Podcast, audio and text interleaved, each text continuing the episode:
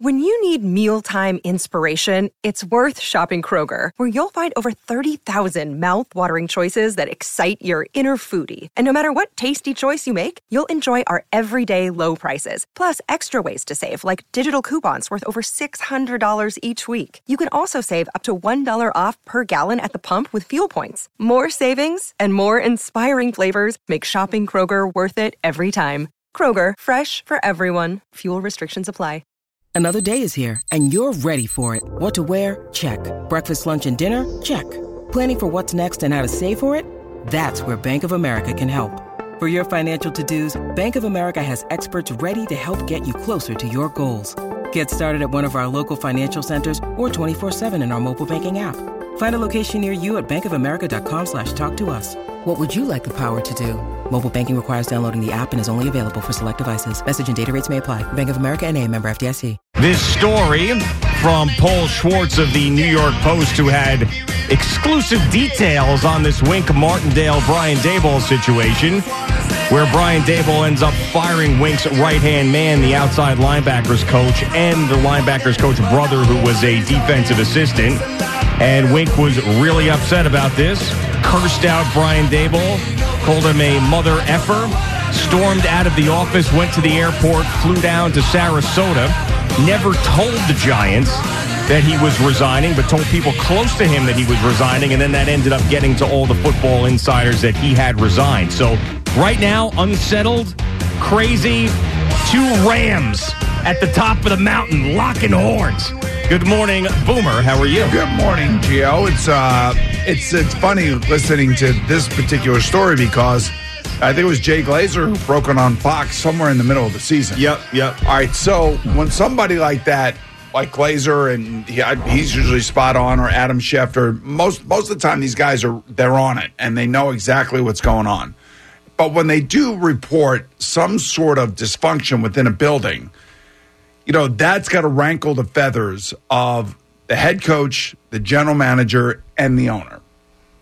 And I would think that those three gentlemen would sit in a room and say, okay, what is this all about? Or at least the owner would want to know from the coach what's going on, why is this out there?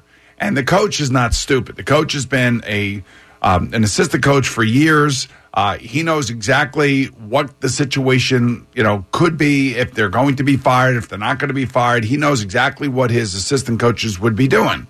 They'd be calling up, they'd be asking and looking for other jobs, possibly setting themselves up for their next stop. Now, I don't know exactly what went on between these guys.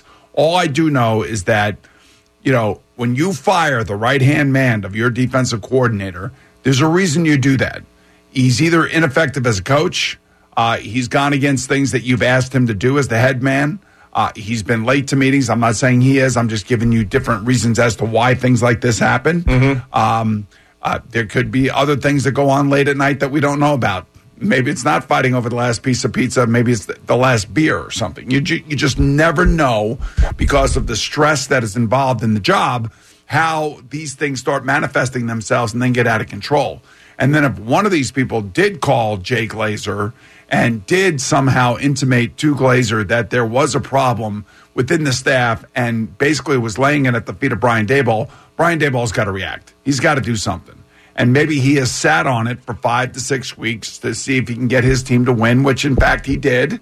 And he had his team playing hard, and we, we've given him credit for all of that. We also like Wink. We also like what Wink's defense has done and how the, they played for him hard. Um, but there was something going on, obviously, that the coach had to make a decision. Now, making the decision, that Daboll did by firing Wink's right hand man, the outside linebacker coach Wilkins,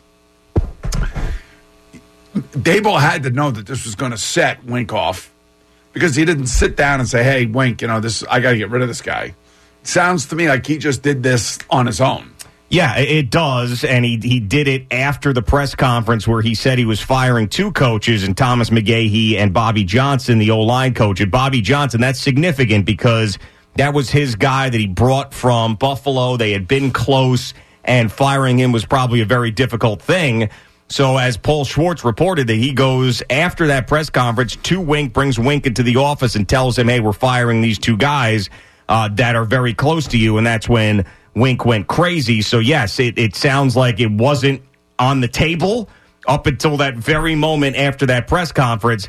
And you're right, because Schwartz also did say, Paul Schwartz of the Post did say that after that Jay Glazer report, Brian Daboll brought the defensive staff in and said, "Okay, what's what's going on? If anybody's got a problem, let's lay it out there now. Let's get through this because obviously this is getting out." And someone wants this to be a story, so let's handle it right now. And by the way, if in fact that part of that story is true, good, good for Brian Daboll for doing that. Yeah. Good for him bringing the guys in and saying, you know, because he seems like to be a pretty upfront guy. Now, this could be a backstabbing business. Mm-hmm. You know, there's insecurity all over the 32 teams and their coaching staffs because you never know what the billionaire owner is going to do. And, you know, we've seen already five or six times where you scratch your head as to what's happening with the organization when it's going down. But again, we don't know the internal reasons as to why. And I, I think this. Uh, I hope that I, I don't think this is repairable. I really don't. I, I think if if Wink is telling people he resigned and then took off to Sarasota, I mean that's ridiculous.